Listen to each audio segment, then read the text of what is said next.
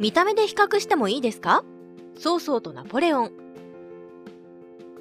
三国志の曹操とフランス史のナポレオンが似ているという比較を見て、ああ、なるほどと思いました。人材登用の仕方、時流を読む力、妻を政治に関わらせなかったこと。確かにそうですね。しかしどうしても気になったことがありましたので書かせてください。曹操とナポレオン、どちらも偉大な人物ですが、見た目が、見た目が、小男なのです。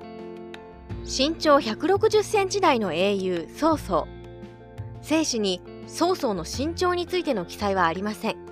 しかし、三国志演義やその他の古代の創作物の影響もあり、曹操というと、身長7尺、およそ160センチの小男というイメージがあります。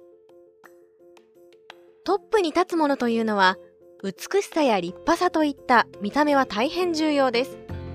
しかし、曹操について、見た目が美しいとか書かれた記述は全くないのです。威厳がないとか小男だとか、そんなひどい。実力一つでのし上がっていった男なのかもしれません。ナポレオンも小男だったとされます。彼の肖像画や彫像を見ると、いかにも威厳のある大きな人という気がして信じがたいのですが、しかし実際、博物館でナポレオンの軍服を見てみると、本当に小さいです。167センチあったという推定も嘘のよう。女性もののような態度で小さい軍服です。おまけに、フランスの親衛隊といえば、容姿端麗で高身長のよりすぐりの人材の集まりですから、その中でナポレオンの小柄さは目立ったことでしょう。ナポレオンも、そんな見た目のコンプレックスなどものともせず、実力で皇帝までのし上がりました。人は見た目で判断してはなりません。武将たちの身長。本当なのか誇張なのかは今になってはわかりません。しかし、三国志の武将たちには身長が定められている人もいます。有名なところでは関羽です。身長9尺、およそ2メートル10センチでした。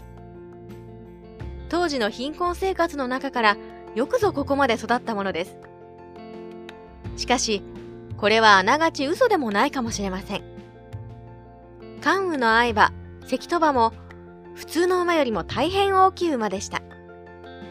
それを乗りこなしたのならば身長も高いと言えるでしょう。同様に呂布も同じくらいの体格を想像していいかもしれません。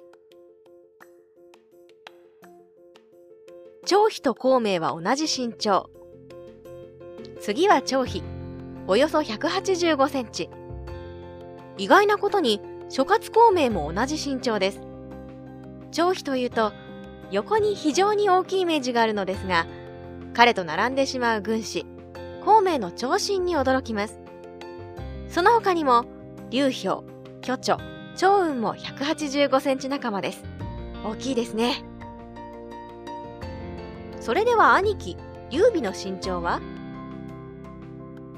関羽、張飛の兄貴分である劉備は、およそ172センチです。前述の武将たちよりも少々低くはなりますが、それでも高いです。しかし劉備の場合は、身長というよりも、もっとすごい身体的特徴がありました。